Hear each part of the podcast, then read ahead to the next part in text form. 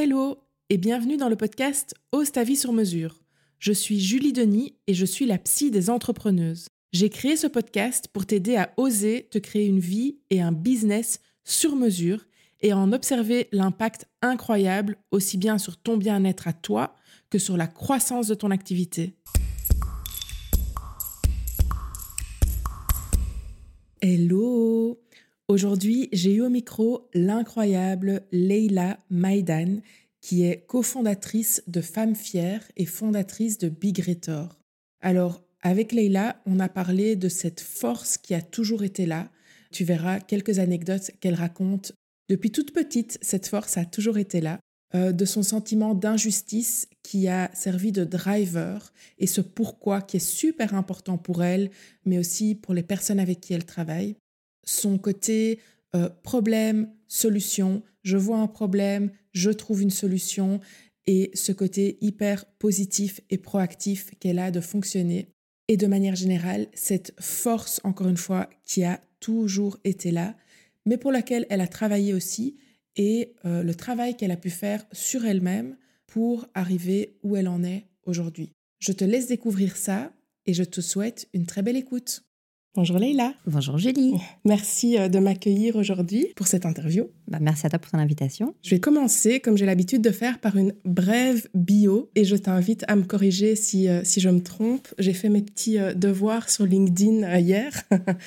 Donc, tu as commencé tes études avec un bachelor en business et finances internationaux à Londres. Alors, je vais déjà commencer par te dire que ça n'a pas été mes premières études. J'ai été diplômée Effectivement, avec un bachelier scientifique en business international et en finance. Mais d'abord, j'ai fait Solvay euh, pendant trois mois et j'ai tout de suite compris que ça n'allait pas être pour moi. Solvay, que je tiendrais pas sur la longueur parce que la pédagogie ne me convenait pas. Donc, j'ai fait ingénieur commercial d'abord. Et puis après, donc c'est là où je me suis rendu compte que là, en Belgique, je trouverais pas des études qui me satisferaient. Donc, en fait, je suis partie en Angleterre où j'ai d'abord commencé un bachelier en communication, en pub et en relations publiques où j'ai fait trois mois. Et je me suis dit, en fait, c'est pas ce que je veux, je change. Et là, j'ai fait ces bacheliers. Waouh Donc deux fois trois mois euh, pour te dire non pas ça, non pas ça, et puis t'as trouvé. Euh, et puis t'as trouvé. Voilà. C'est super intéressant. Du coup, qu'est-ce qui faisait qu'à Solvay en Belgique, qu'est-ce qui t'a fait dire que euh, la pédagogie ici en Belgique ne te conviendrait pas?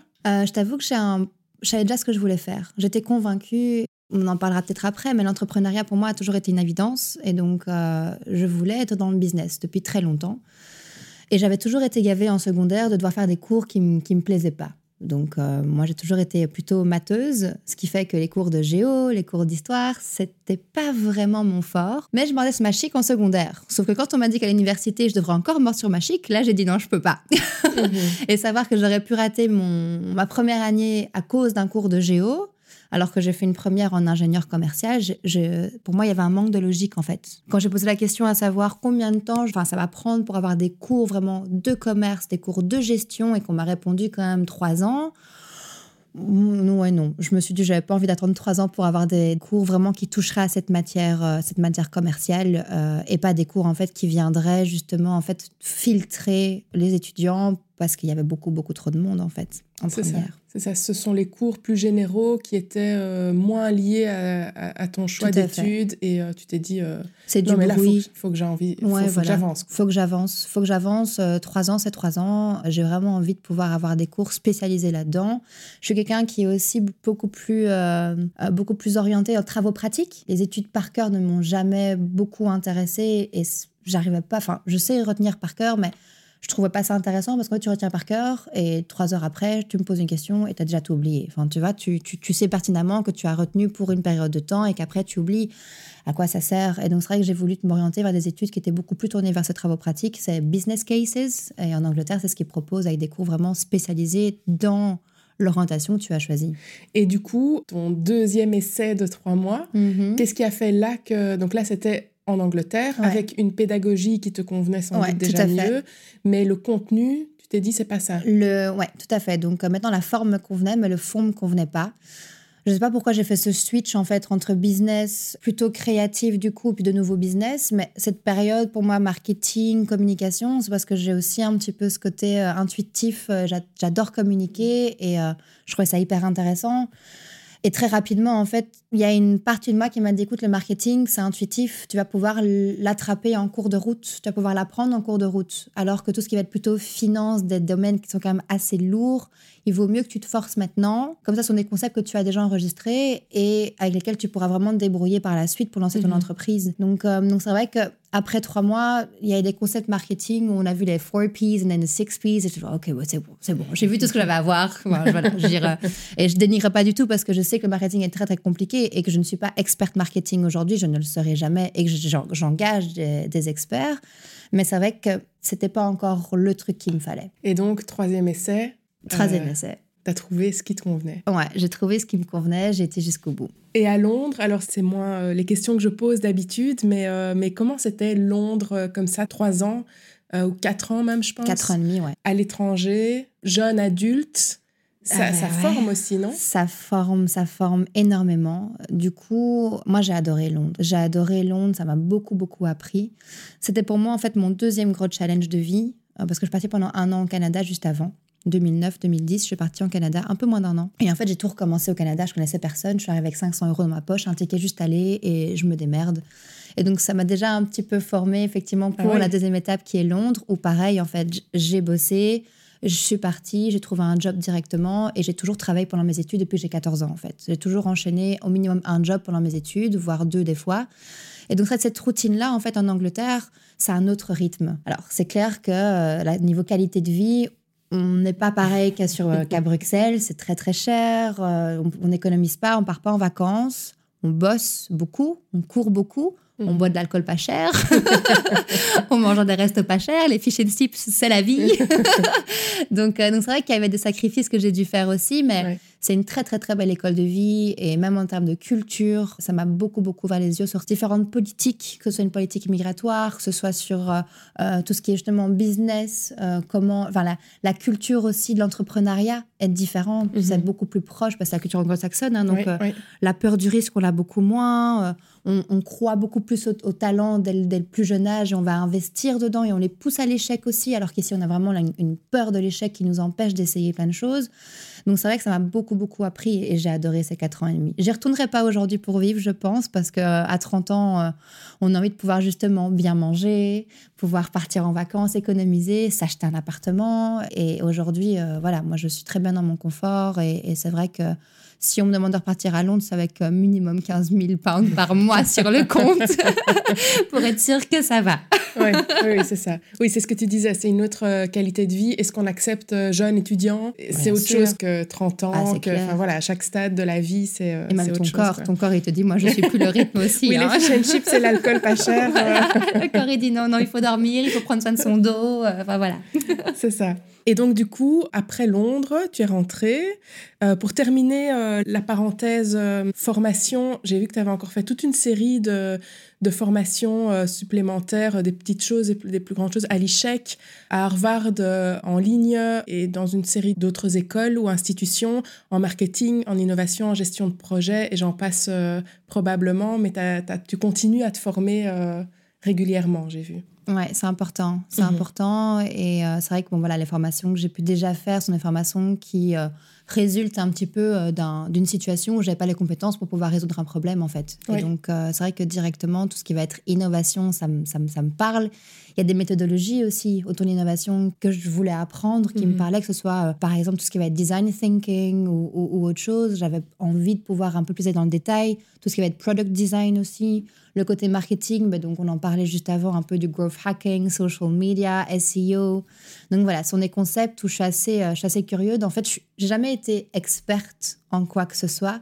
J'ai toujours été très curieuse de tout et donc je me débrouille dans beaucoup de choses. J'apprends très vite, mais c'est vrai que je pourrais jamais être. Enfin, tu peux pas m'engager comme étant une, experte en SEO, par exemple, oui. ou euh, c'est pas mon truc. Et c'est comme souvent euh, les entrepreneurs qui réussissent, ils ont un peu ces c'est 10 000 casquettes euh, et faire le marketing et gérer l'entreprise et euh, enfin faire le, le, le, contenu de, de, ce que de ce qu'on propose. On a un peu des pieuvres. Oui. il faut que tu puisses toucher un peu à tout parce qu'au départ, tu n'as pas les financements pour pouvoir engager. Donc, comme tu ne sais pas engager, bah, tu n'as pas de budget, tu te débrouilles. quoi. Donc, euh, c'est vraiment la débrouillardise, je pense que c'est le mot qui me correspond le, mieux. C'est, voilà. La débrouillardise, c'est ce que j'entends aussi, c'est j'ai un problème, je reste pas sur mon problème, je, je vais chercher une solution. Mm-hmm. Il y a quelque chose qui manque ici, bah, je vais me former, je vais trouver une solution et j'y vais. quoi. Ouais, tout à fait. Ça, ça a vraiment été le truc depuis que je suis enfant, en fait. Ma mère me le disait aussi. Euh, je sais pas comment t'expliquer, mais j'adore observer le monde et j'adore observer les failles aussi et voir là où il pourrait y avoir un besoin, tu vois. Et donc, j'ai toujours été comme ça, à, regarder un peu à gauche, à droite, à me dire, OK, bah, qu'est-ce qui, qu'est-ce qui manque en fait et dès que j'ai la solution, arriver à mettre en place un groupe autour de moi pour les convaincre qu'il faut mettre ça en place. Ils sont tous là, ouais, ouais, ouais, on va mettre ça en place. Et donc, on met ça en place, quoi, tu vois. Donc, ouais, ça a été depuis très jeune et surtout plutôt sur des domaines qui touchent aux valeurs de justice, on va dire. Tu vois, ça a toujours été pour moi important parce que c'est quelque chose qui ne m'a jamais semblé logique. L'injustice a toujours été quelque chose de illogique pour moi. Je suis en erreur 404. Tu vois, je comprends pas pourquoi, euh, pourquoi voilà, les situations sont telles qu'elles sont. Et donc, c'est vrai que voilà, le fait de pouvoir euh, innover afin de trouver des solutions et embarquer les gens, pour moi, c'est c'est vachement, c'est vachement important. Et c'est pour ça que j'ai lancé ce que, je, ce que j'ai lancé aujourd'hui aussi. Donc, oui, euh, oui c'est ça. Si, si, je fais le lien, du coup, je rebondis sur ce que tu dis. Donc, par rapport à ta bio, ça, c'était plutôt au niveau des études. Ce que j'ai vu, et là aussi tu me corriges, hein. au niveau de l'expérience, c'est que tu t'étais déjà lancé, tu dis l'entrepreneuriat, ça a toujours été une évidence. J'ai vu Urban, Show, pendant tes études, qui était une plateforme euh, digitale de marketing pour les artistes musicaux, c'est ça? Ouais. Pour qu'eux puissent euh, se focaliser sur leur musique enfin leur, leur, art et que la plateforme puisse euh, prendre en charge tout ce qui était plus marketing. Donc là, on, on sent déjà l'entrepreneuriat et, et, ce truc-là.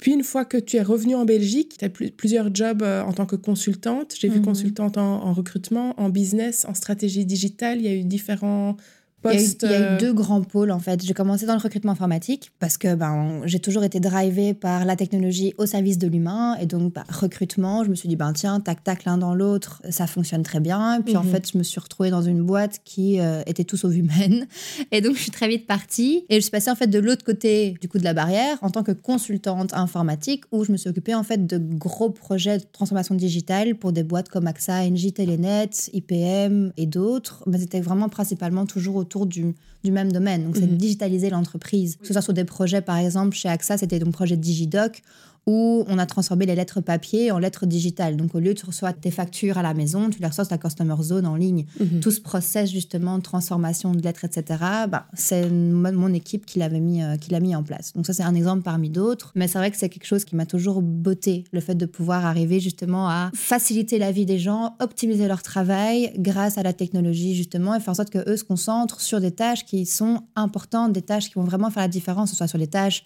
d'innovation, des tâches où on a besoin de, connecter, de se connecter avec l'humain de nouveau, mhm. tu vois. Donc tout ce qui doit être, tout ce qui sont les tâches aliénantes, la tech peut le faire. Nous, en tant qu'être humain, on a cette force d'avoir justement cet esprit critique, on a, on a plein, plein, plein de caractéristiques que la machine n'aura jamais. Il faut qu'on optimise ces caractéristiques-là et qu'on les utilise à, à, bien, à bon escient. Et donc, tout ce qui va être accompagnement de l'humain, etc., pour moi, c'est ça le travail aujourd'hui, enfin notre travail à nous tous, que ce soit dans le département RH, marketing, les profs, même les médecins. la technologie n'est pas censée accompagner le diagnostic justement à la place du, du médecin. Par contre, la machine est beaucoup plus efficace dans le fait de faire, de poser un diagnostic. Tu vois mhm. Donc voilà, je pense qu'on on, doit pouvoir justement arriver à, repenser nos rôles et à se dire bah, toutes les tâches qui nous font chier, entre guillemets, qui sont récurrentes, et eh ben, c'est la machine qui les fait et nous on se focalise vraiment sur, euh, sur l'important. Voilà, ça, ça a, été, ça a été un peu. Mais tu parles d'Urban Show. En fait, c'est pas ma première expérience euh, ah. entrepreneuriale. Oui. Je peux pas tout mettre sur LinkedIn quand même. Il faut quand même laisser un peu de surprise. en fait, à 17 ans, euh, donc juste avant que je quitte euh, la Belgique pour le Canada, j'habite à Berkham saint agathe Donc en fait, si tu veux, moi je suis née dans des quartiers populaires. J'ai grandi avec ma mère, enfin avec ma mère qui est célibataire, donc j'ai vraiment été élevée par une mère célibataire à Berkham saint agathe à un moment donné, il y avait un quartier à côté de chez nous, où il y avait beaucoup, beaucoup de, de gamins, en fait, qui euh, adoraient la danse. Et donc, on était là avec leur radio dans la rue, en train de danser et tout et tout. Et plusieurs fois, j'en ai discuté avec eux parce que moi, je danse depuis que je suis très, très, très jeune. Et donc, j'étais les voir en disant, bah, tiens, euh, venez vous inscrire à, à, des cours. Moi, je suis à telle école de danse. Venez, ça va être sympa. Et puis, je vois qu'ils me disent Ouais, ouais, ouais, mais tous les jours, en fait, ils sont pas là et ils sont dans la rue. Donc, je me dis Ok, qu'est-ce qui est pas ça, quoi? Et puis après, j'apprends qu'en fait, ils ont pas les moyens, leurs parents ont pas les moyens de payer des cours de danse. Ma mhm. mère m'a jamais, m'a jamais dit combien ça coûtait, mais c'est par la suite que j'avais quand même compris que c'était assez coûteux. Et donc l'un dans l'autre, en fait, je me dis ok, pareil, injustice, je me dis bah solution, qu'est-ce qu'on qu'est-ce qu'on fait? Et donc j'ai cherché en fait un, un studio de danse, une salle. C'est un pas un studio, il fallait juste une salle avec un miroir et une prise. Donc, je pouvais faire ça où je voulais. C'est tout ce que j'avais besoin. Salle, un peu d'électricité quand même pour qu'on voit quelque chose, miroir prise. J'étais pas compliqué. Et donc, je vais à comme ça Tagat, on m'envoie chier, on me dit qu'il n'y a pas de salle, etc., etc. Donc, finalement, je me retrouve à Kuckelberg, qui est une commune juste à côté. Et là, j'ai la commune qui me dit, écoute, on a une salle ici, euh, presque dans une cave, mais il me dit, c'est une super grande salle, mais il y a rien. Donc, euh, tu as vraiment juste une prise et le miroir, il faisait la taille. Bah, pour ceux qui ne voient pas, du coup, c'est la taille du tableau blanc derrière toi. Ça, c'était la taille du miroir. Donc, vachement pas grand. Quoi. On pouvais pas être 60 euh, derrière ce miroir. On se verrait pas tous. Oui, il doit faire 2 à 3 mètres. Euh, ouais, voilà, 2-3 mètres grand max. quoi. Et donc, euh, et donc je, vais, je vois cette salle et je me dis, OK, j'ai rien besoin de plus, que c'est combien? Et donc, on m'annonce que c'est plus ou moins 150 euros sur l'année. Je me dis, bah, c'est parfait. Et donc, voilà, pendant un an, j'ai fait des cours de danse à 1 euro le cours où je donnais cours à même pas 10 élèves, hein, mais c'était suffisant pour moi. C'était suffisant et, j'ai adoré.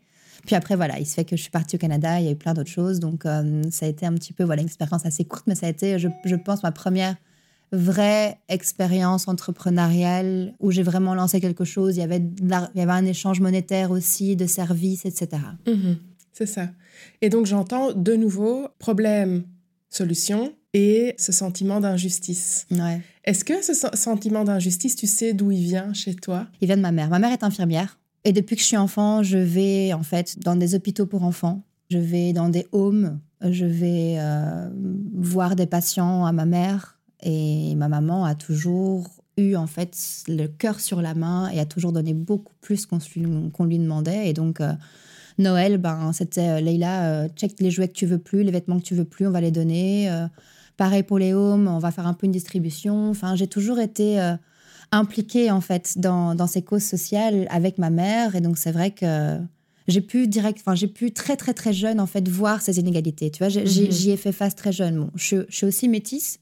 Euh, donc j'ai mon papa qui est marocain, donc je partais souvent au Maroc aussi. au Maroc, c'est d'autres injustices auxquelles on fait face, où tu vois des enfants pauvres dans la rue, où il y a, y a des mhm. bidonvilles, il y a plein de choses. Donc c'est vrai que cette injustice, je pense que ça vient vraiment de, ma mère, cette, rage, ce feu intérieur-là par rapport à cette cause vient de ma maman. Parce que tu dis, j'allais dans des hôpitaux, etc. Parce que tu l'accompagnais dans son boulot ou bien parce que elle, elle, en dehors des heures de travail, elle était active. Donc, euh, elle bossait à l'hôpital et en dehors de ses heures, ben, elle aidait aussi en plus euh, pour différentes, euh, différentes causes, que ce soit voilà, avec les plus jeunes et moins jeunes. Ma mère est infirmière à la base pédiatrique.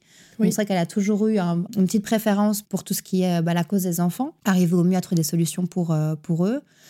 Mais, euh, mais voilà, c'est vrai que c'était pas que les enfants qu'on a touchés, mais je l'accompagnais. Des fois, j'avais pas seulement envie, mais on était forcés. donc, euh, donc voilà, c'est vrai que quand tu. Enfin, je, je, me rappelle très très bien, il y a une expérience dans cet hôpital, enfin, cet hôpital pour enfants, première fois que j'y vais je vois euh, au départ, donc j'arrive et je vois un, enfant qui est euh, en chaise en fait, mais il n'est pas qu'en chaise, tu vois, il a, il a un handicap très fort au niveau du visage, où son visage est mobilisé en fait, et, et il ne s'est pas fermé la bouche, donc je vois vraiment de la salive qui, qui coule, et, il a le smile, et toi tu, tu te regardes dans la glace, tu as 6 ans, quand tu vas, et tu te dis, mais en fait, il a 13 ans, qu'est-ce, enfin, tu vois, qu'est-ce qui fait que lui est comme ça aujourd'hui, et, que moi je suis là, je marche sur mes deux jambes, et je suis, tu vois, je suis en hyper bonne santé? Et puis on me, le présente, et puis on me présente à un bébé. On dit bah voilà, regarde, j'ai oublié le nom de ce bébé, c'était une, petite fille. Ben vraiment, quand je dis bébé, bébé quoi. Format bébé. Et puis je dis, ah, elle a quel âge? Là, on me dit, elle a 5 ans. Euh, là, bon, pareil, quoi, tu vois, pareil, bam, deuxième coup dans ma face, et je me dis, mais c'est quoi ce truc, quoi, tu vois et, mhm. et donc, ouais, ça, ça a force de demander, de poser des questions et, et, et de voir, tu te dis, mais en fait, cet enfant n'a rien demandé, cet enfant ne mérite pas ça, tu vois, et donc c'est de nouveau R404, quoi, tu vois, donc. Euh, Voilà, donc c'est vrai que ça a aussi été un gros travail pour moi, du coup, d'accepter certains, certaines injustices auxquelles on, sur lesquelles on ne peut rien faire. Donc, euh, il a fallu que je puisse aussi choisir ma cause. Et ça, mhm. ça a pris du temps. Ça a pris beaucoup de temps. C'est pour ça que j'ai commencé ma carrière, je pense, d'abord dans tout ce qui est euh, consultance, business et autre chose, parce que j'avais pas encore trouvé mon my call, je vais dire mon pourquoi. N'avais pas encore trouvé mon pourquoi. Donc, ça a pris du temps. Ce qui te drive vraiment euh, au plus profond, toi, quoi. Ouais. En parallèle, du coup, de ça, de ces jobs comme consultante, tu, tu lances quand même un moment Femme, où tu cofondes Femmes Fières, qui milite pour rendre, enfin, à rendre l'entrepreneuriat accessible aux femmes. Il me semble avoir vu passer sur les réseaux que c'était euh, au départ aussi plus au Maroc, Ouais, justement. on l'a lancé au Maroc. Tout à fait. Suite à des voyages. Oui, là-bas. Là-bas. Oui. Donc, euh, c'est vrai qu'au Maroc, quand j'étais plus jeune, du coup, j'allais voir mes grands-parents et ma famille, donc j'allais souvent, mais dans un cadre familial, Oui. dans les grandes villes là où mes grands-parents allaient. Je pouvais pas avoir la liberté de, de visiter le pays. Mais dès que j'ai pu avoir la liberté de visiter le pays, c'est ce que j'ai fait. Et donc, euh, on loue des voitures et Oui. on fait le tour road trip sur road trip. Et puis, euh, petit à petit, bah, je me rends compte qu'il y a de plus en plus en fait, de femmes que je rencontre qui, me partagent leur envie de lancer un projet, euh, leur savoir-faire surtout qui était incroyable, et avec lequel elles ne faisaient pas grand-chose. Et puis un jour, lors d'un voyage, je tombe sur Ali Shiban. Et Ali Shiban me dit... euh, donc, euh, je, pardon, je vais quand même donner un peu de contexte. Ali Shiban, du coup, je réserve un Airbnb pour dormir dans un endroit sur la, sur la route. Et il se fait que donc, je tombe sur Ali, et Ali, adorable. Euh, on arrive avec, avec mon ami donc dans l'Airbnb juste pour une nuit. Il a préparé un tagine, et fait du thé. euh, Et donc on arrive, et donc on discute, on discute, on discute, on discute. Je lui explique ce que je fais, il m'explique un petit peu aussi ce qu'il fait. Et puis il me dit, écoute, voilà, euh, je suis en train de remplir un, projet euh, pour les, femmes de mon village natal, Yandar, où elles ont un savoir-faire dans l'apiculture et dans les tapis berbères. Et on est en train de, de vouloir monter des fonds, enfin lever des fonds pour, pour monter ce projet et pour acheter des ruches au départ. Je me dis, bah vas-y, donne-moi donne ton papier, je vais jeter un œil. euh, Et je vois le truc, on veut acheter 100 ruches, machin et tout. Je me dis, mais non, tu vas pas acheter 100 ruches directement. Donc, je le conseille un peu aussi en disant, il faut, faut pouvoir scaler ton projet. Faut, tu peux pas demander 100 ruches direct. Elles sont combien? Elles sont 3, 3 personnes 100 ruches. Je dis, tu te rends compte Et puis, c'est beaucoup d'argent, je veux dire. Et donc, bref, finalement, je prends ce projet avec moi en Belgique et je me dis, bah, je vais lever des fonds. Et donc, j'ai contacté différentes personnes, dont le Lions Club, qui finalement me finance en partie. Et donc, je pars avec ces fonds-là au Maroc et on achète les premières ruches. Et c'est comme ça qu'on lance les premiers, euh, les premiers projets euh, avec Femmes Fières. En collaboration avec Minaj Liki. Minaj Liki, qui est vraiment l'organisme pour la promotion de l'entrepreneuriat féminin au Maroc. Et donc, on fait une formation en, euh, allez, en collaboration, parce que du coup, malheureusement, je ne parle ni arabe, ni amazer, ni rif, enfin, berbère. Et donc, euh, c'est vrai que ça a été compliqué euh, pour moi au début de, de vraiment bien communiquer. Et donc, eux sont vraiment venus appuyer justement cette connaissance, cette traduction, parce qu'il faut savoir que dans les villages éloignés du Maroc, les femmes, les hommes ne savent toujours pas lire et écrire pour la plupart. Donc, tu dois faire, allez, donner des formations tout en sachant que ça, tu dois, allez, les, les- femmes vont dépendre vraiment uniquement de leur mémoire. Donc c'est vrai qu'il faut pouvoir travailler quand même de manière continue pour que ça rentre, ça devienne vraiment une habitude et, Oui. et travailler sur la répétition en fait. Ce que tu peux pas faire quand tu es en Belgique et que tu pars juste pour une semaine ou deux semaines. Donc C'est euh, toi qui voilà. donnais ces formations-là? Ouais. C'est chouette. C'était vraiment, c'était vraiment chouette. Alors en partie avec Minaj Liki, hein, donc euh, il y avait des sujets que moi je prenais, des sujets que eux prenaient, puis une traductrice, puis euh, Ouais. mais c'était, vachement chouette. Donc Ouais. là je suis un peu, de, enfin c'est un peu dommage parce que du coup on peut pas y aller à cause du Covid, donc j'ai vraiment hâte que la situation s'améliore comme ça. euh, il y aura de nouveau des vols vers le Maroc et on pourra Oui. peut-être aller voir où ça On en est. croise les doigts. On est en Voilà. début d'année. Il y a encore. Exact, euh, exact. tout peut arriver cette année. Donc, tu passes par Molon Geek. Mhm. Tu as eu deux postes, j'ai vu Change Manager et Ouais. puis. Ouais. Et après ça, tu lances Big T'as- Radar. Big Retor. Ta-ta-ta-ta. La boîte. voilà. tu as trouvé, du coup, euh, tu parlais tout à l'heure de ton, in- enfin, l'injustice, qui, euh, ton, ton pourquoi, ce qui te drive, toi. À ce moment-là, euh, J'ai trouvé entre la fin de la consultance et Mollen Geek. En fait, je suis passée par une phase très difficile de, de grosse, grosse remise en question. Euh, C'était donc un manque de sens dans ma carrière. dans mon job de consultante, où justement, bah, c'est bien d'optimiser les process, mais en fait, est-ce que vraiment euh, c'est c'est ça mon rôle sur Terre, quoi? Pff, Non. Ouais. Et donc à un moment donné, bah, tu forces, tu forces, tu forces, jusqu'au jour où ton corps te dit, ton corps et ta tête te disent en fait, euh, je veux plus rien savoir. Tu te poses, tu réfléchis parce que moi, je, je te donne plus rien comme énergie, quoi. Et il y a un jour où je suis restée tétanisée dans mon lit, en fait, et Mhm. j'ai pas su sortir du lit pendant des heures. Et donc j'ai appelé, euh, j'ai appelé ma mère, euh, j'ai appelé mon ex à l'époque en disant viens m'aider, je sais pas ce qui se passe, je suis paralysée. Et en fait, ça ça a été le wake-up call pour moi. Donc j'ai pris, euh, j'ai pris des semaines off. J'étais voir le médecin qui m'a donné, qui m'a donné congé. Et ça a été l'occasion pour moi vraiment de, de, re- enfin, de repenser en fait ma vie professionnelle, de repenser ce que je voulais faire, à quoi je donnais mon énergie aussi, à quoi je Mhm. dédiais ma vie. Et c'est là que je me suis dit, OK, la consultance, c'est bien, mais pas pour moi, il faut que j'arrête. Bah, arrêter, c'est bien, mais pour faire quoi? Et donc, c'est là où toutes les questions, justement, euh, bah, c'est quoi, ta, quoi ta mission, ton pourquoi, euh, qu'est-ce qui te drive et je suis Madame Post-it. Tous mes amis te, que, te diront que je suis Madame Post-it. J'avais, bah, j'ai, euh, j'habite dans une maison, dans une maison de maître. J'ai un appartement avec des très hauts plafonds. J'avais sur mon mur de ma chambre qui est tout blanc encore. Tout était rempli de Post-it, quoi. Et c'était juste mes idées. Tu vois au départ où tu mets tout ce qui te passe par la tête. Puis après, tu commences à trier en te disant, OK, ça j'aime bien, mais est-ce que vraiment je vais faire ça toute ma vie? Oui, non, pourquoi? Et post-it par post-it, quoi. Et jusqu'au moment où tu arrives à 2, 3, 4, 5 post-it, tu regardes dans quelle mesure tu pourrais les mettre en place. Et c'est là que petit à petit, bah, le côté plutôt pratico-pratique rentre mhm. en compte. Mais d'abord, c'est de te dire, OK, mais en fait, je vais où? Qu'est-ce qui me drive et qu'est-ce qui va me driver sur le long terme? Parce que la danse, j'aime bien, par exemple, mais être prof de danse, non. Tu vois, donc c'est aussi ce genre de questions-là, te dire, OK, tu peux avoir beaucoup de passion, comme, comme j'ai dit, je suis quelqu'un de très curieuse, mais c'est difficile de vraiment savoir quelle est la partie de ta curiosité qui va vraiment euh, rester éveillée et que tu vas vouloir développer en fait. Oui, tu as fait un espèce de, de brainstorming avec toi-même en mettant tout ça. Euh, ouais, à fond. Et ça fait un bien fou. Et c'est des choses que je fais aussi de temps en temps. Je pense que on est, on est sorti du, chemin de carrière linéaire. Je pense qu'il n'y a personne aujourd'hui qui a envie de ça. Et ceux qui en ont envie, je pense qu'ils ne sont, sont peut-être pas encore posés et vraiment remis en question. Mais on ne cherche pas à, avoir juste un, un, titre de job et euh, faire la même chose toute notre vie. Je pense que c'est pas ça. Notre, notre appel pour les humains. Enfin, en tant qu'être humain, on a, on a mieux à apporter sur cette terre que juste se dire on va faire la même chose pendant 40 ans au même endroit toute notre vie. Quoi. On n'est pas des robots. Et donc, euh, donc c'est vrai que j'ai besoin de refaire un peu ce, brainstorming, je veux dire, une fois par an, tu vois, où je me repose et je me dis, OK, est-ce que quand je repense à Femme Fière, quand je pense encore à Big Retor, quand je pense à d'autres choses que je fais, est-ce que ça me, tu vois, je sens encore ce feu en moi et, si pas, pourquoi? Est-ce que je traverse une période peut-être un peu compliquée au niveau personnel ou autre chose? Mais j'ai besoin de, me, de m'ancrer dans ce que je fais et dans qui je suis. C'est bien de, de, le faire et de se poser la question parce que sinon, effectivement, on se retrouve à un moment à certaines personnes, que ce soit entrepreneuses ou pas d'ailleurs, hein, mais euh, avancent sans se poser de questions.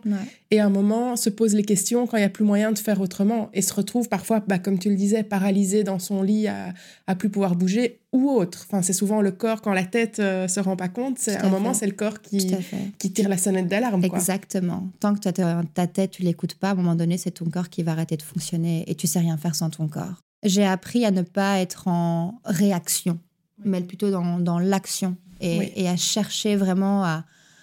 Ben, voilà, ton, le titre de ton podcast, c'est quand même Ose ta vie sur mesure. je pense que c'est ça, en fait. Je pense que c'est se dire, en fait, qu'est-ce que je veux pour moi? Qu'est-ce que je suis prête à mettre en place pour pouvoir me sentir bien quand je me réveille le matin et bien quand je m'endors le soir et être épanouie, tu vois? Et mhm. ça, c'est difficile de la voir quand tu es en réaction à tout ce que le monde t'apporte. On t'apporte tellement de choses. Si tu ne tries pas et tu décides pas pour prendre ces rênes-là, tu vas plus subir, en fait, que juste que, vivre et que choisir. Et c'est vrai que le côté subir, bah, tu me parlais de choix. Quand on a préparé un petit peu, bah, je pense que le choix. Ma, ma mère pourrait donner un exemple très marrant aussi. Je ne sais pas si on a le temps, je te le raconterai. Mais le choix, j'ai toujours pris. Euh, le choix de partir au Canada, de partir à Londres, de, travailler à 14 ans, le choix de changer d'école en troisième secondaire parce qu'en fait, je me suis rendu compte que le niveau de l'école dans laquelle j'étais m'inspirait pas. Donc, je suis venue voir ma mère en lui disant Tiens, je fais des recherches, je veux changer d'école. Elle m'a dit non parce que c'est trop loin et je sais pas te déposer. C'est pas grave, je prends les transports, j'en ai pour une heure aller, une heure retour, mais c'est pas grave, j'y vais. Elle m'a radé, elle me dit Pourquoi tu veux. Enfin, elle comprenait pas, tu vois. Je dis non, ça m'intéresse pas, je veux autre chose. Et c'est, tu vois, c'est à un moment donné, à un moment donné pardon, te dire stop c'est pas ça que je veux. Est-ce que tu te rends compte que ça, que ce fonctionnement-là, c'est une grande force et que peu de personnes l'ont? Non, je me rends pas compte parce que c'est tellement ancré. Oui. Je vais te dire l'exemple pour que tu vois à quel point c'est ancré. Ma mère, l'exemple qu'elle adore donner pour expliquer qui je suis et mon caractère quand les gens lui demandent, elle va te raconter l'histoire de Leila in utero. Alors, faut savoir que je devais être née normalement le 22 septembre. Ma mère rentre de vacances fin juin et elle sent que ça commence un petit peu à, la déranger, qu'elle a des contractions. Donc elle va voir la gynéco, la gynéco lui dit écoutez, elle risque de naître prématurée, euh, votre fille, donc vous devez rester couchée. Vous devez rester couchée jusqu'au moment où c'est OK. Donc ma mère reste couchée du mois de juillet à début septembre, jusqu'au moment où c'était OK pour que j'arrive. Je suis née le 17 octobre. Donc, trois semaines après la date initiale, en fait. Waouh Et donc, ma mère, elle m'a dit, mais j'ai jamais compris, tu m'as fait chier. Elle va rester couchée pendant presque trois mois. Et finalement, tu es née après, tu vois. Donc, genre, je m'impose, tu vois. Finalement, je suis bien, je choisis, tu vois. Et ça Ouais, ça a toujours été comme ça, quoi. Ça a toujours été. Je, je partais au Canada parce qu'avec ma mère, ça n'allait plus à la maison parce qu'il y avait des règles familiales à devoir respecter. Tu vois, ben, on mange tous les jours à la même heure, on rentre. Et à un moment donné où j'étais plus en avec ça et ça devenait beaucoup trop lourd, en fait, de juste subir les choix des autres. Je voulais prendre mes propres choix. Donc c'est vrai que j'ai du mal à me rendre compte quand tu me dis, tu sais que voilà, c'est pas beaucoup de gens. Pourquoi en fait? Pourquoi est-ce que ce, choix-là est, difficile? Et de quoi avez-vous peur? On a tous vécu beaucoup de choses, des expériences très très difficiles. Je pense qu'on peut tous partager ça et on n'en est pas mort. Donc finalement, oui, c'est clair que ça peut être difficile. C'est clair qu'on peut euh, sortir dans, des situations où, à la rue ou, peu importe, hein, je veux dire, sans argent ou quoi, mais on n'en meurt jamais. Et donc en fin de compte, qu'est-ce qu'on a à perdre? Ben C'est bien de le voir comme ça. Hein. C'est ce qui te drive. Et je pense qu'effectivement, beaucoup de personnes ont peur ou, ou sont trop attachées à leur confort sont pas prêts à payer le prix parce que comme tu dis, le prix ça peut être ça. En soi, ben c'est pas grave, on avance, on continue, il y a un problème, on trouve des solutions, n'est-ce pas? Mais c'est potentiellement perdre son confort et mhm. perdre euh, et perdre ça. Quand tu as des enfants, je comprends, tu vois? Quand tu as des enfants, il n'y a pas que ta vie mhm. qui est en compte. Oui, oui. Donc je comprends tout à fait que c'est beaucoup plus difficile de passer le cap. Mais quand tu pas d'enfants, j'ai pas envie de me retrouver à 60 ans et me dire en fait, euh, j'ai des regrets, j'aurais dû faire ça, j'aurais voulu faire ça c'est pour moi, je pense que c'est le pire sentiment. Mhm. Tu vois, ce serait la pire chose, me dire en fait, il y a des choses et maintenant c'est trop tard, je peux pas les faire. J'ai un, un, tatouage ici qui, qui, veut dire, enfin qui dit en arabe, mesure la, profondeur de l'eau avant de, de, plonger. Parce qu'en fait, je mesure jamais, je plonge et je me ramasse, je me, me, fracasse le crâne, quoi, tu vois. Et et ça me, ça me, ça me définit, tu vois. C'est, je veux pas avoir de regrets. Je préfère plonger et, me fracasser et me retrouver avec, euh, tu vois, genre un bleu, une grosse bosse, plutôt que d'avoir regardé l'eau comme ça et de me poser la question en me disant je plonge, plonge pas, je plonge, plonge pas, je plonge, plonge pas. Et en fin de compte, euh, cinq ans plus tard, te dire j'aurais peut-être dû. Ça, c'est, c'est une boule au ventre que, que je veux pas avoir. C'est pas celle que j'ai choisie, en tout cas. Oui, c'est ça. Tu parlais tout à l'heure aussi de que l'entrepreneuriat a toujours été une évidence pour toi, que tu as fait le, choix de tes études en fonction de ça aussi. D'où est-ce que ça devient, ce, cette certitude-là? Bah écoute, c'est euh, seulement en fait après mes études que j'ai vraiment mis un mot sur ce que je voulais, parce que le mot entrepreneuriat n'est pas un mot que je connaissais. Dans ma famille, j'ai aucun entrepreneur.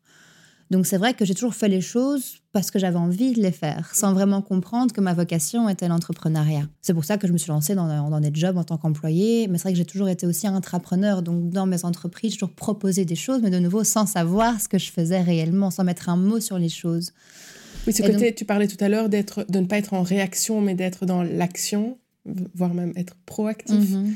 Ça a toujours été là, quoi. Ça a toujours été là aussi. Voilà, quand j'explique que je, je, décide de changer d'école parce que ça me convient pas, puis euh, change de filiale trois fois, puis change de job. Tu l'as vu, mon, mon, LinkedIn est assez long, j'ai même pas tout mis dedans, mais pareil, j'ai changé beaucoup de fois d'entreprise aussi. Donc c'est vrai que voilà, c'est toujours dans cette, euh, bah, les formations aussi, tu vois, c'est mhm. dans cette envie vraiment de, euh, bah, de comprendre de plus en plus qui je suis et de m'assurer de pouvoir avoir toutes les armes en fait pour pouvoir atteindre mes objectifs et donc, les objectifs peuvent enfin, évoluer effectivement avec ta personne. Hein. On, évolue au quotidien. Y a, on va pas se dire un jour, c'est comme le bonheur. On va pas se dire, oh, oh maintenant c'est bon, je suis heureuse. C'est bon, j'y suis. Ah, plus d'efforts à faire. C'est bon. What's next? C'est quoi le prochain challenge? tu vois, c'est pas quelque chose que, que qui, qui, est donné et qui va arriver en un temps déterminé. C'est vraiment un parcours. L'entrepreneuriat, c'est un parcours. Donc, c'est vrai que j'ai ce feu d'apprendre, j'ai ce, ce, feu de trouver des solutions et de participer activement. Et donc, quand j'ai eu cette. Enfin, participer activement, pardon, je ma phrase quand même, à un changement positif sociétal. Et donc, c'est vrai que quand je me suis posée euh, dans cette phase entre la consultance et Molen Geek, ça a vraiment été ça, en fait. Ça a vraiment été euh, se dire, mais en fait, euh, je me plains que euh, je suis pas, je me sens pas bien dans le monde dans lequel je vis, que je me sens pas alignée avec les valeurs du monde dans lequel je suis, mais en fait, je fais rien. Je fais que me plaindre. Je mets Euronews, je pète un câble. Je mets la, la une, TF1, je pète un plomb. Je dis, mais c'est quoi cette nouvelle? Il y a que du négatif, il y a rien qui va. C'est la guerre partout, c'est la, c'est la famine, c'est la fin du monde presque. Enfin, tu vois, c'est, c'est lourd à peser quand tu as des caractéristiques de personne hypersensible. C'est vraiment quelque chose, des fois, qui, qui, qui est vraiment très, très lourd. Et donc, c'était de me dire, en fait, bah, au lieu de rester sur ce constat-là, on parle de proactif, d'actif, mais en fait, c'est dans, dans, tous les angles. Donc, fais quelque chose au niveau de ta carrière aussi, propose des choses et, et, avance, quoi, pour de vrai, et pas juste des petits projets comme ça, euh, ouvrir une petite école de danse, euh, faire Urban Show. Non, fais vraiment un truc que tu vas monter, qui va vraiment impacter un nombre important de personnes sur le long terme. Et du coup, parce que tu fais ce lien-là, c'est bien parce qu'on n'avait pas terminé. Donc, tu fais cette introspection de qu'est-ce que je veux faire. Hein, après, euh, quand ton corps t'a dit stop, tu es passé d'un mur de post-it à 5-6 post-it. Qu'est-ce qu'il en est ressorti? Il en est ressorti du coup que je voulais travailler dans le social. Euh, enfin, pardon, je vais reformuler. Je voulais travailler dans le business, mais avoir un impact social. Ok, c'est important parce que c'est pas pas vu par, enfin, c'est pas perçu de la même façon et c'est pas la même la même chose non plus. Tout à fait. Donc j'avais vraiment envie de pouvoir monter un business, monter des projets, mais avoir un impact social. Et donc à ce moment-là, en tant que consultante, c'est vrai que j'ai déjà travaillé depuis 2015 sur un projet qui, qui me trottait, qui était de faire en sorte d'apporter plus de sens dans la carrière des consultants. Parce que quand tu es consultant, du coup, le problème, c'est que tu, on va te placer là où la boîte, elle veut. ok? Oui, exactement. Ce, qui t'avait manqué, toi, en tant que consultante, ce sens. Tout à fait. Tout à fait. Et surtout qu'en fait, tu perds le contrôle total de ta carrière. Ta boîte de consultance te place là où il y a des projets. Et donc, à un moment donné, tu vas faire un projet A, un projet B, un projet C, mais tu n'as pas une ligne directive qui va te dire, en fait, oui, je suis en train de construire une expertise où je vois où ça va mener. Non, tu bouches les trous, en fait. Je sais pas pour toi, mais euh, moi, je pas une jouer à whack-a-mole. Enfin, tu vois, à boucher les trous. Euh. Et donc, c'est vrai que je me suis dit, ben, tiens, ce serait chouette, en fait, que les consultants peuvent avoir, en fait, un accès direct au projet chez les clients. Tu vois, comme ça, ils peuvent voir la liste de projets et choisir aussi proactivement leur projet, tu vois, pour mhm. être plus motivé, plus productif, plus créatif. Et donc, je vais mettre ce projet en place en me disant, bah, je vais vraiment connecter les gens directement au projet sans passer par une boîte de recrutement qui, en fin de compte, elle est juste là pour décider à ta place sans vraiment prendre en compte ton expertise, certes, tes compétences humaines, certes, mais tes ambitions de carrière. Parce que c'est pas parce que j'ai fait 20 ans ce que j'ai fait, euh, comptable, bancaire, peu importe, que pendant les prochains 20 ans, c'est ce que j'ai envie de faire, tu vois. j'ai travaillé dans le graphisme, j'ai plus envie d'être graphiste. Et il y a plein de gens qui sont dans la même situation que moi. Et donc, c'est vrai qu'au départ, j'ai parti là-dessus. Et donc, c'est complètement par hasard que je rencontre, du coup, le cofondateur de Mollen Ibrahim Wassari, avec qui, en fait, le courant est hyper bien passé parce qu'il avait un projet similaire, Crowdfly, qu'il avait démarré en 2013, mais qu'il avait dû arrêter parce que Mollen a vraiment euh, eu un, eu un gros boom. Et donc, on se connecte et puis on se dit, ben, tiens, en fait, il y a quelque chose à faire. Et puis l'un dans l'autre, finalement, ben, de nouveau, la vie fait que ce projet qu'on voulait remonter ensemble, finalement, on se dit, ben, non, on va pas faire ça. Par contre, Mollen Geek, là, j'ai besoin de ton expertise. Il y a plein de choses à faire. Et, moi, ça a, été, euh, ça a été une super expérience. J'ai passé deux ans euh, très challenging, bien évidemment, mais très, très, très, euh, allez, en termes d'apprentissage, tellement riche, en fait, tellement mmh. riche de rencontres, d'apprentissage de nouveaux horizons qui s'ouvrent à nous, en fait. Donc, ça a vraiment été, euh, été génial. J'ai adoré Mollen Geek. Mais c'est vrai qu'à un moment donné, bah, de nouveau, tu fais les choses en réponse aux besoins d'un porteur de projet, tu vois. Oui, oui, tout à fait. Et donc, à un moment donné, bah, c'est pas ton projet. Et donc, il y a, y a ce truc qui revient, qui dit, bah, écoute, tu as fait ta mission là et j'ai rempli ma mission. Ils ont augmenté leur chiffre d'affaires, leur rentabilité. Enfin, les gens sont beaucoup plus épanouis parce que ben voilà, ils ont. C'était beaucoup plus clair en termes de structure. Il leur manquait cette structure là et moi c'était ma force aussi, c'était de la ramener cette structure là. Et une fois que j'ai regardé, je me suis dit bah ok les gars, vous avez tout ce qu'il vous faut. Ils m'ont dit ouais, je sais pas. Il est temps pour moi que je passe à, à mon truc, à mhm. moi. Et je pense que j'aurais pas pu le faire avant Mollen Geek. Mhm. Il me fallait vraiment cette expérience là à Mollen Geek pour faire la transition entre consultance et entrepreneuriat à impact social. Molengeek a vraiment été pour moi le tremplin parfait, en fait. Et du coup, aujourd'hui, tu fais avec Big Reta Et donc, du coup, aujourd'hui, en quelques mots, notre mission, c'est de pouvoir développer des technologies qui euh, rendront le marché de l'emploi plus accessible et plus inclusif. Comment on fait ça? On fait ça en travaillant sur les compétences. Donc, ce qui est important pour nous quand on parle d'accessibilité et d'inclusion, c'est vraiment de pouvoir garantir une égalité des chances à tout le monde, égalité de traitement. Et du coup, au lieu de regarder la question de la diversité et de l'inclusion de face en parlant d'identité et de différence, on s'est dit, mais en fait, qu'est-ce qui rassemble tout le monde? Et aujourd'hui, qu'est-ce qui rassemble? C'est les compétences. Toi, en tant que talent, tu vas pouvoir développer ton potentiel, avoir un job qui va t'épanouir et qui va vraiment pouvoir te faire toucher les étoiles. Et les entreprises, elles ont besoin de talents qui vont les faire croître, qui vont leur donner de la créativité et de l'innovation pour arriver à pouvoir de plus en plus de parts de marché et, continuer de performer en fait et augmenter leurs profits. Donc c'est pas une question d'engager des femmes parce qu'elles sont femmes, d'engager des, des, hommes blancs, des noirs, des arabes, des asiatiques. Euh, c'est pas ça en fait. La question c'est de se dire quelle est la bonne personne pour répondre à mes besoins mhm. et le talent, quel est le bon projet pour développer mon expertise. Et donc, c'est qu'une question de compétences.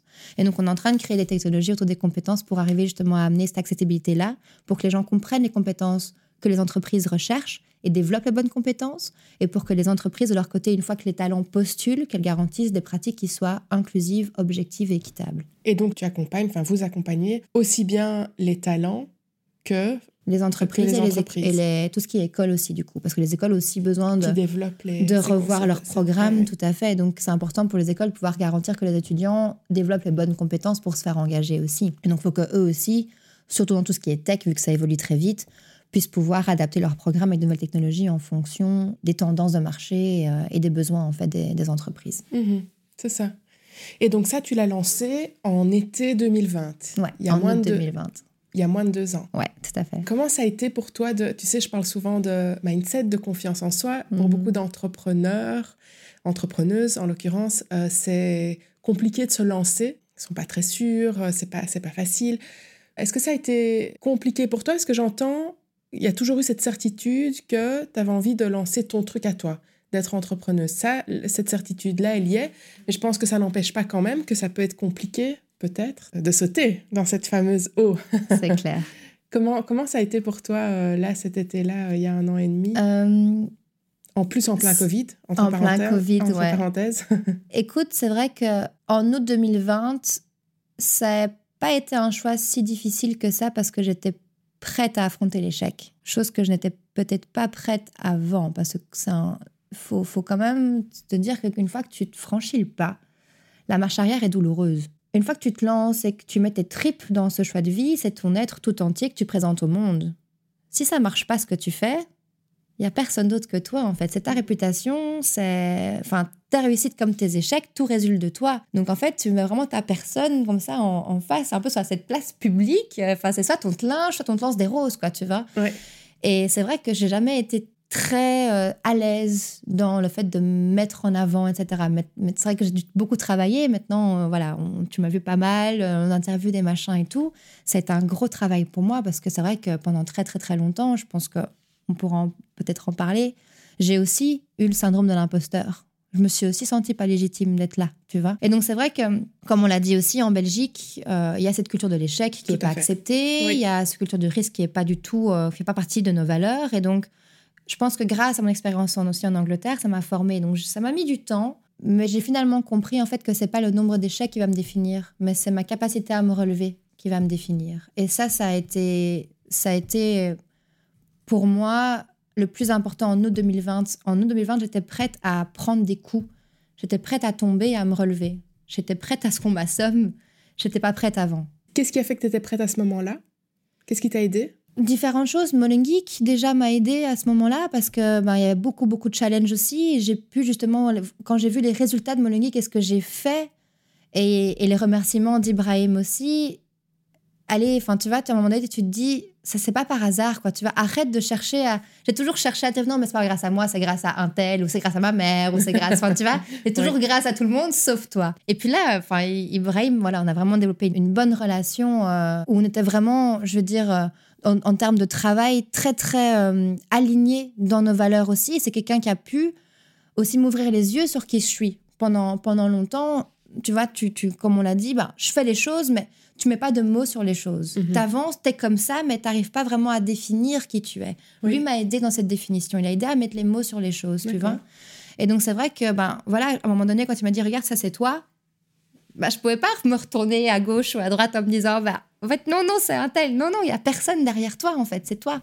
Donc ça, ça a été pour moi un premier, euh, allez, une, première, euh, ouais, une première réussite, je veux dire, ou en tout cas, une première chose qui a fait que j'ai pu me dire, ok, bah, je, suis prête, en fait, je suis prête à tomber, je suis prête, et j'ai rien à perdre. Enfin, tu vois, il y a un peu ce côté Covid aussi. Euh, je mhm. pense que le Covid aussi qui est arrivé m'a dit, en fait, c'est pas maintenant, c'est quand. Tu vois? Il n'y a pas de bon moment pour se lancer. Ça aussi, c'est un truc que j'ai appris en 2020, c'est qu'il n'y a pas de bon moment pour se lancer. Il y a juste le présent. Il y a le présent, c'est tu te lances et, tu verras bien en fait. Mais vas-y, parce que tant que tu vas pas, tu pourras pas savoir. Et donc c'est vrai que bah, autant on en parlait, j'ai fait plein plein plein de projets, mais j'avais toujours un peu euh, ce backup plan, tu vois, j'avais toujours un peu cette porte euh, ou ce canot de sauvetage ou ce, tu vois, ce gilet de sauvetage. Et là, il a fallu que je dise ok, bah, en fait ce gilet de sauvetage, je le mets de côté et, euh, je me lance sans, quoi. je commence à nager sans. Et ça a été la plus belle décision de ma vie, je pense. Enfin, je pense pas, je suis sûre. c'est chouette. Et donc ça, c'est ce qui t'a aidé, j'entends, hein, ce qui t'a aidé par rapport à, cette peur de l'échec et affronter l'échec. Donc il y, a, Londres, effectivement, c'est très, très différent ici, chez nous, et, la, culture anglo-saxonne. Belgique, France, c'est un peu... Euh, tu, veux, tu vas à la banque euh, pour un prêt, euh, pour un business, si tu as déjà eu un échec, c'est ah ben non, tu as déjà eu un échec, donc non. Et aux États-Unis, limite, c'est le contraire. C'est seulement si tu as déjà eu un échec et que tu as appris de tes erreurs qu'on va te faire confiance. va te faire confiance. donc c'est vraiment euh, très différent. Et puis ce, ce, passage chez Molen Geek. Tu parlais tout à l'heure aussi de syndrome de l'imposteur. Mm-hmm. C'est chouette que tu en parles parce que ce que j'entends, du coup, c'est d'une part cette force de ben non, je veux ça, je fais ça. À 15 ans, je vais changer d'école. S'il faut que je fasse une heure de trajet, je sais ce que je veux, je le fais. Donc il y a ce côté-là, mais en même temps, il peut quand même y avoir à certains moments le syndrome de l'imposteur. Qu'est-ce qui t'a aidé à, surmonter ça? Ou peut-être que tu l'as encore. Enfin, syndrome de l'imposteur, généralement chez les entrepreneurs, ça, ça reste quand même toujours un petit peu par moment, euh, par vague, comme ça. C'est des montagnes russes. Voilà, c'est un peu un loup-garou, ça monte, ça descend. Euh, enfin, voilà, pour ceux qui connaissent euh, Six Flags, c'est le loup-garou, bien sûr. Enfin, Walibi, j'oublie, maintenant, ils font changer de nom. Oui, je crois que c'est Walibi maintenant. Je pense que le syndrome de l'imposteur, oui, effectivement, on l'a. Qu'est-ce qui m'a aidé à, à passer outre quand même et à ce qui diminue? J'ai euh, bah, beaucoup consulté euh, personnellement pour des raisons personnelles parce que j'ai euh, été boulimique pendant très longtemps. Et donc j'avais besoin aussi de bah, c'est une maladie qu'il faut soigner et c'est quelque chose qui est, qui est très très prenant soit mentalement émotionnellement physiquement. Et donc j'ai consulté pendant très longtemps hypnothérapeute énergithérapeute psychologue et c'est en partie ça aussi qui m'a qui m'a beaucoup aidé. C'est le fait de pouvoir être accompagné de nouveau dans. Je pense qu'il y, y, a ce passage entre je réalise qu'il y a un truc qui va pas et de nouveau je passe à l'action et je fais en sorte que ça que ça aille et que je et que je guérisse en fait, que je mette un, mot sur les mots et que je guérisse. Et c'est, je pense vraiment cet accompagnement-là qui m'a permis en tout cas de, de, changer de cap et aussi de changer de mindset. Parce que du coup, tu es, euh, en tout cas, je pense, euh, quand on est dans une société pour le moment euh, malade, qui a besoin de négativité, qui a besoin, enfin, qui puisse sa, sa force de la négativité et, et, des choses plutôt, euh, allez, je veux dire, tristes, nulles, enfin, toutes ces, toutes ces choses euh, qui ne qui sont pas du tout, euh, pas du tout positives. Enfin, j'ai pas les bons mots là parce que je pense que c'est très, très fort. Mais... Euh, oui, oui, tout à fait. Bah, c'est quand on regarde les infos, on trouve normal de, aux infos, par exemple. C'est quelque chose qui me frappe depuis. Ça fait longtemps que je regarde plus les infos, moi. Mais les, les, infos, on trouve ça normal de voir tout ce qui ne va pas et les catastrophes et, les, et, et, et un, même les faits divers. Hein, un incendie dans, un, dans une maison. De, alors, je ne minimise pas euh, ces événements-là.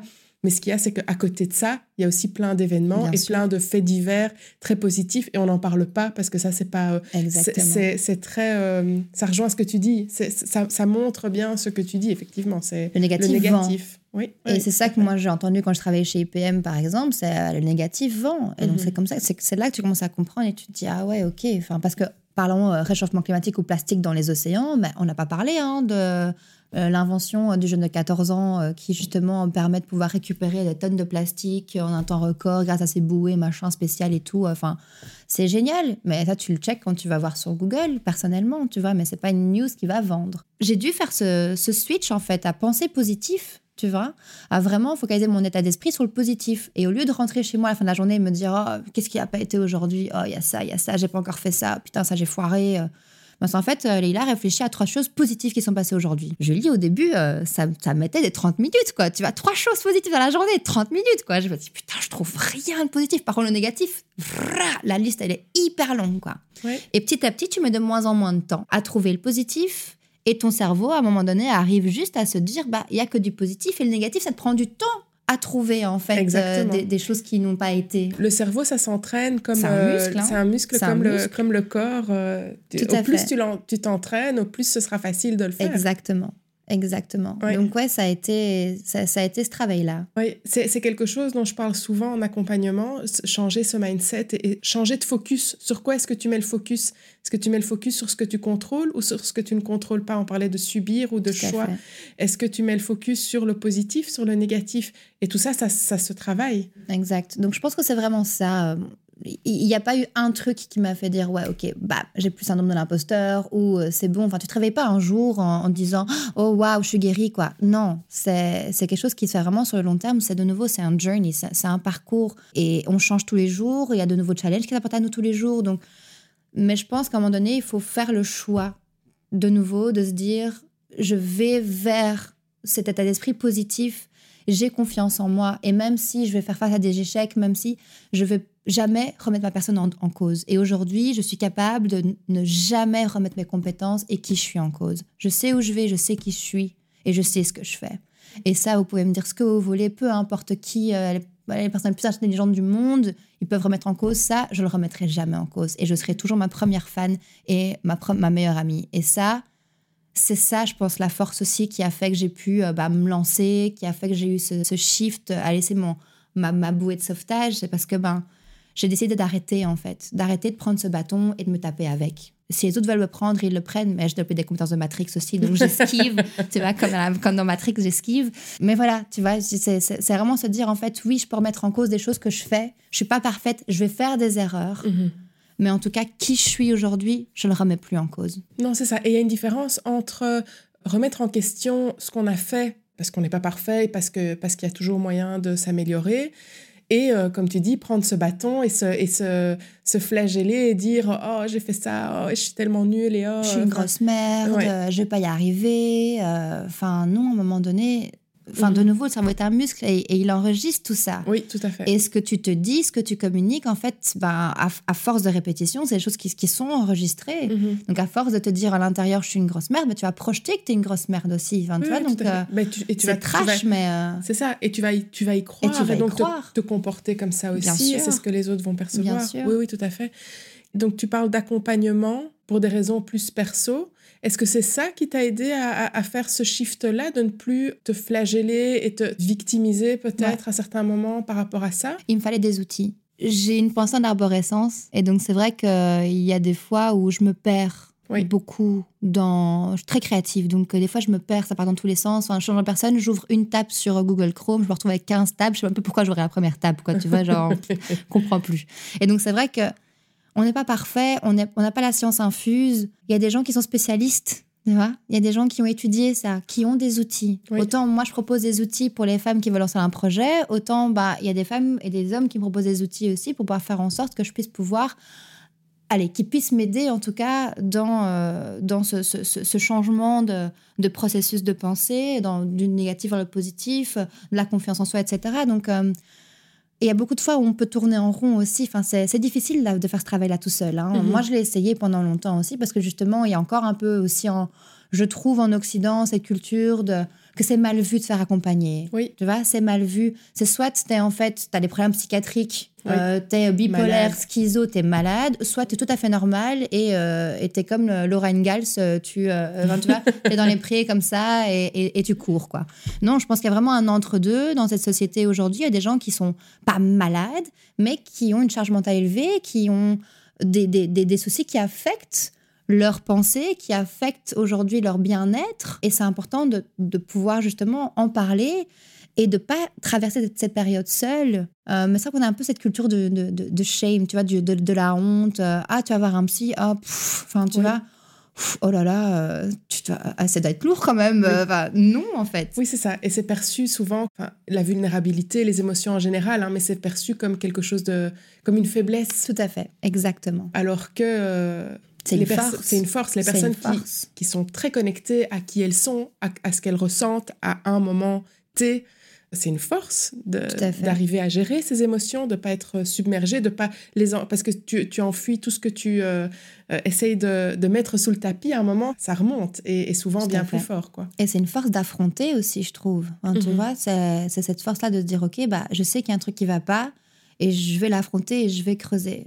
C'est difficile parce que ça prend du temps, tu vois. On parle souvent du, du moi intérieur et de ce genre de choses et de ton enfant meurtri. Euh, bah, ton enfant, euh, bon, j'ai pas 70 ans, j'en ai 30, mais quand même, mon enfant, euh, tu vois, il date, quoi. Donc, il faut que j'aille le trouver, quoi. Ça prend du temps. Clairement. Donc, donc ouais, c'est compliqué de, de, se dire, OK, j'affronte et je, et je lâche pas. Et surtout quand tu as personne à côté de toi aussi pour te dire, OK, vas-y, continue, etc. C'est de la force de la puiser en toi et tu peux très facilement en fait dévier en te disant non, c'est trop dur, je, je reste en fait dans mon mal-être parce que ben, as, pendant toute une période, tu te sens encore plus mal que ce que tu étais avant vu que tu ouvres la boîte de Pandore et tu découvres plein de choses. Mais il faut savoir qu'à la fin, il y, a y a cette lumière au bout du tunnel qui, qui en vaut la chandelle. Mais c'est difficile parce que tu, tu, te perds. Et c'est vrai que dans cet accompagnement, moi, un truc qui m'a pas mal perturbé, c'est que une fois que tu ouvres cette boîte, tu peux te perdre aussi. Parce qu'on t'apprend plein de choses, tu découvres plein de choses, tu as plein d'outils, finalement, tu sais plus tout qui t'es. Parce qu'on te demande de déconstruire mhm. beaucoup de choses. Mais en fin de compte, qu'est-ce qui reste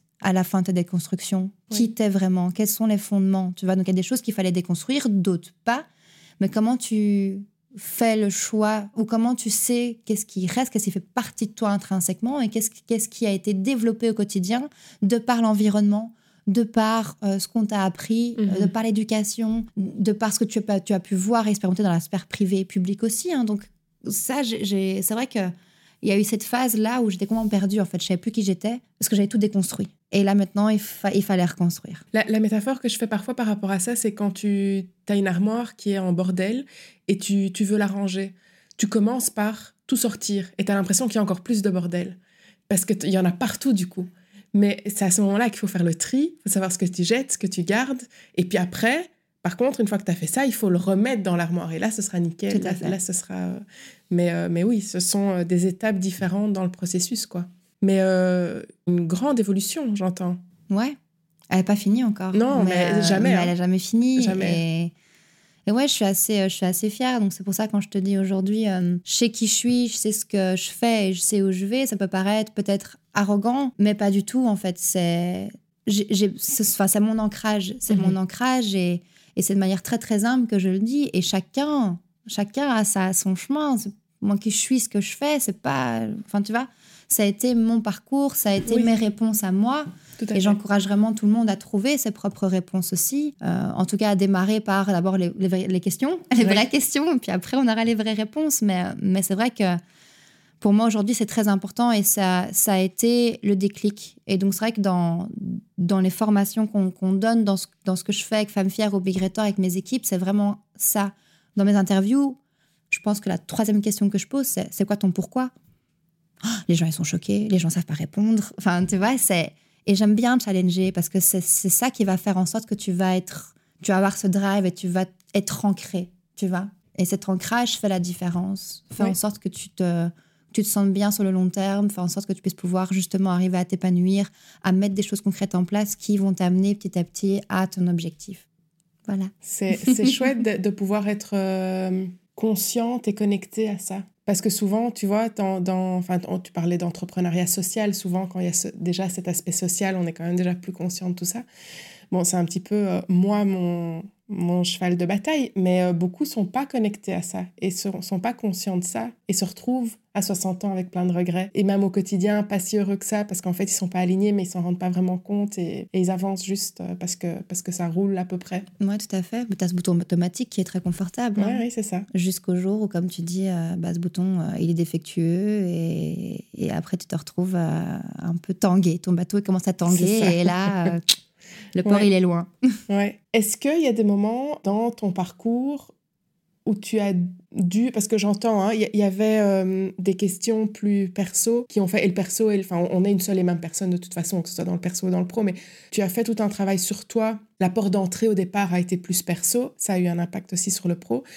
Est-ce qu'il y a eu des moments, des freins ou des blocages que tu as eu dans ton parcours dans l'entrepreneuriat en tant qu'entrepreneuse que tu as dû vraiment travailler spécifiquement Tu vois, tu parlais de problèmes, solutions, mm-hmm. euh, au niveau mindset, au niveau confiance en toi, vraiment dans ton fonctionnement à toi. Est-ce que tu as eu ça à certains moments? Oui, euh, j'ai eu ça. Alors, le premier, je pense que on parle social, on parle humain, et donc c'est vrai que tu peux rapidement te perdre en fait dans le triangle de Karpman entre le sauveur mm-hmm. et le coach. Et j'ai dû faire ce travail-là. Parce que quand on lance un business, on ne va pas sauver des gens. Enfin, en temps normal, on ne sauve pas des gens. Mais quand tu lances un business, tu n'es pas là pour sauver des gens. Tu es là pour faire en sorte que ton business il tourne aussi. Tu aides des gens, mais tu peux pas aider tout le monde au point où tu vas, leur, enfin, tu vas faire le travail pour eux. En fait, tu leur donnes des outils, tu es là, tu te mets, tu te rends disponible, mais tu n'es pas là à, à, venir vraiment te dédier à leurs problèmes et à venir les sauver. J'ai dû faire ce, ce shift-là. Parce qu'au Oui. dé- au début, euh, voilà, j'étais un peu perdue euh, euh, dans, dans, dans ce rôle-là où tu as des gens qui viennent te voir justement avec cette carte, tu vois, cette casquette, en t'expliquant tous leurs problèmes et en venant dans une position de victime. C'est à toi de, de, de mettre ces limites-là et de dire en fait, non, moi je veux bien te donner ça, ça, ça, mais pas plus. Le reste, Oui. c'est à toi de le faire et si tu le fais pas, moi je veux, je veux pas être là. Oui. Tu vois Oui, c'est ça, c'est c'est ne pas être le sauve. Tu vas pas sauver la personne. Par contre, ce que tu peux faire, c'est créer un environnement où la personne peut se sauver elle-même. Tout à fait, exactement. Donner Ouais. les outils, tu vois. Et là, tu es dans une position de coach. Oui. Tu n'es pas en position de, de, de sauveur. Oui, tout à fait. Ça, c'est la première chose. La deuxième chose, je le disais un peu juste avant, mais donc cette pensée en arborescence. Je suis très créative, très innovante, et donc c'est vrai que ben, des fois, ça peut paraître comme étant un manque de structure. Mhm. Mais donc, quand tu travailles tout seul, ça va, parce que tu, tu te parles avec toi-même, tu te comprends. Oui, Mais quand tu as des équipes, oui, il faut qu'elles te comprennent. Et au début, ça a été un peu compliqué, parce que c'est vrai que donc, du coup, je suis très high level, tu vois. Je suis très Mhm. high level, je, pense à un projet, mais dans sa globalité, dans la stratégie. Tu vois, j'adore élaborer des stratégies, j'adore innover. Mais par contre, dans vraiment les opérations, en, remettant un peu, ton, sortant un peu de ces nuages, mais en revenant sur Terre, en disant, OK, pratiquement parlant, en opération, il faut faire ça, ça, ça, ça, ça, c'est un travail pour moi. J'ai dû, dû bosser là-dessus pour arriver justement à transmettre de manière claire ce que j'attendais, mes attentes euh, et mes besoins à mes équipes. Et donc, c'est vrai que dans cette communication-là, au départ, euh, ça a été, euh, ça a été, voilà, ça a été un peu funky. Et puis, eux, ça les a permis aussi de pouvoir mieux me comprendre et, et moi mieux les comprendre aussi. Pensée linéaire, euh, voilà, ça a été, euh, OK, 1, 2, 3, 4, 5, OK, c'est logique. Moi, ça passe de 1, 6, 10, 12, euh, toi, tu vois, ça, ça vient back and forth. Donc, euh, donc, voilà, c'est vrai que ça a été dans cette transmission euh, un gros travail pour moi. Et alors, la troisième chose, j'ai dû apprendre à déléguer. Parce que c'était difficile au début. C'était vachement difficile au début, parce que de nouveau, tu commences tout seul, tu vois. C'est, oui, c'est ça. Tu commences tout seul. C'est un petit peu, je fais le lien avec, euh, avec euh, la dernière entrepreneuse que j'ai interviewée, mais c'est, un peu le passage de, de l'entrepreneur aussi à, à CEO, où là, tu, tu, oui, Tout quand tu es seul, tu dois, après, quand tu engages, bah, c'est, ce sont des toutes nouvelles compétences qui viennent s'ajouter. Quoi. Tout à fait. Ouais. Puis moi, on m'a toujours dit, euh, Leïla, on n'est jamais mieux servi que par soi-même. Et donc, c'est vrai que c'est un dicton que j'ai un peu appliqué un peu trop à la lettre Ouais. depuis que je suis jeune.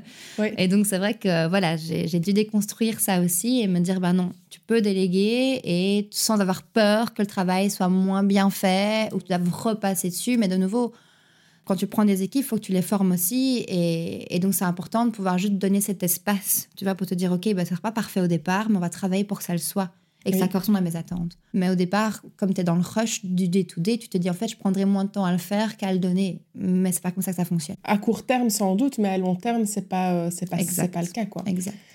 Et qu'est-ce qui t'a aidé, du coup, à lâcher un petit peu et arriver quand même à déléguer? Des amis, des, des entrepreneurs à qui j'ai, avec qui j'ai discuté, euh, mon entourage, mes, mes collègues. Ouais, ça a, été un, ça a été un parcours où, en fin de compte, à un moment donné, tu, tu, pas dire que tu, tu te résilies, mais t'apprends Mhm. et, et tu te dis, OK, ben, on va essayer, quoi. Ouais. Et je suis toujours ouvert à l'expérience, donc euh, je me dis en fait compte, ce sera moi la conne si, euh, si de nouveau bah, j'essaye pas et qu'après euh, après ça marche pas, je me plaindrai, euh, donc euh, je veux pas mourir con, donc on essaye quoi.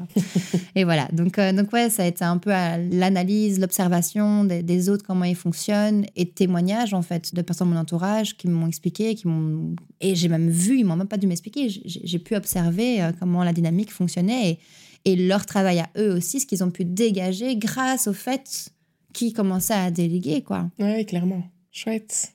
Quels sont les challenges que tu rencontres encore aujourd'hui? Mhm. Si tu en as encore, mais Bah, bien en sûr. tant qu'entrepreneur. Bah, je- je- non, non, aucun challenge, la vie est parfaite, tout est rose.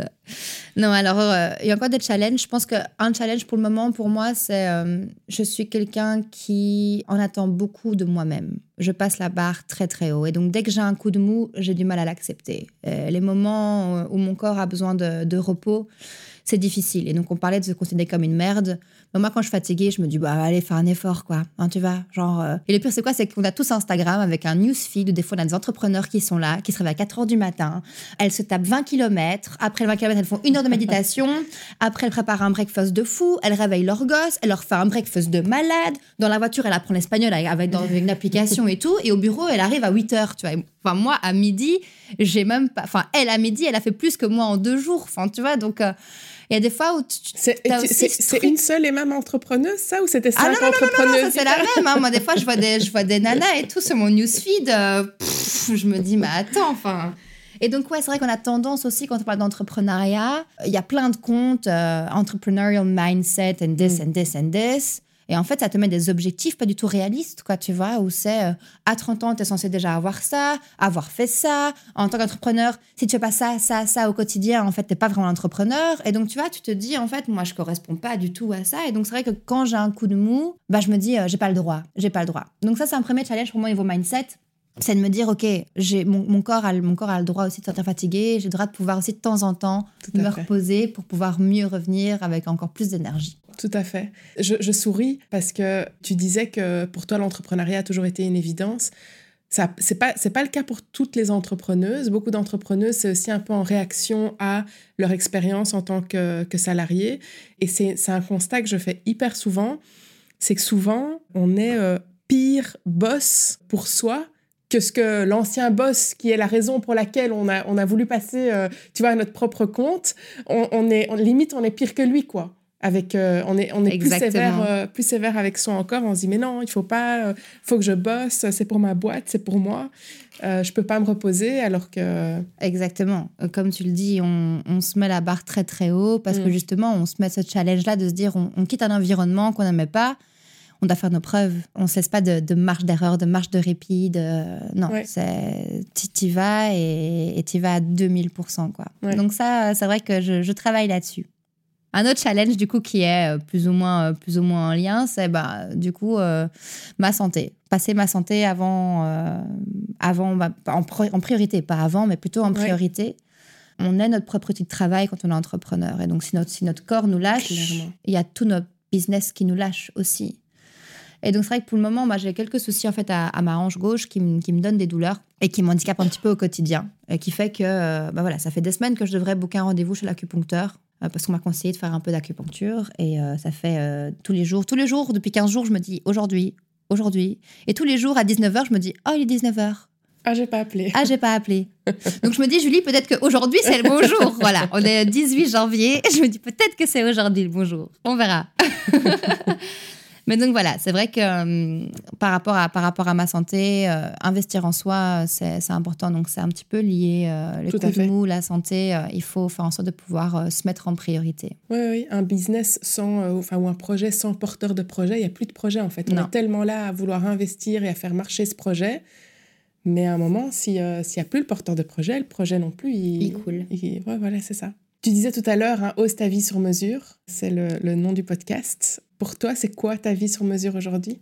Le plus important pour moi, c'est de faire des projets qui sont alignés avec mes valeurs. C'est de pouvoir euh, choisir avec qui collaborer, choisir mes clients, mes partenaires, euh, choisir avec qui échanger. C'est pouvoir implémenter des solutions concrètes on le disait, arrêter de se plaindre et ne rien faire, mais vraiment implémenter des choses qui vont vraiment impacter les gens sur le long terme. Pouvoir avoir un impact positif sur l'éducation et sur l'emploi, parce que voilà, on parlait du, pourquoi, bah, ça c'est vraiment mon pourquoi à moi, c'est de faire en sorte de pouvoir justement euh, donner accès à l'éducation pour permettre qu'il y ait une égalité des chances après dans le monde du travail. C'est avoir le contrôle sur mon emploi du, temps, sur mes priorités, bien évidemment. Ça, c'est super important. Euh, quand tu es employé, bah, tu sais que tu es coincé 8 heures par jour au bureau, et je fais des grands guillemets quand je dis coincé, pour beaucoup, et, pour moi c'était vraiment le cas, je me sentais vraiment coincée en prison.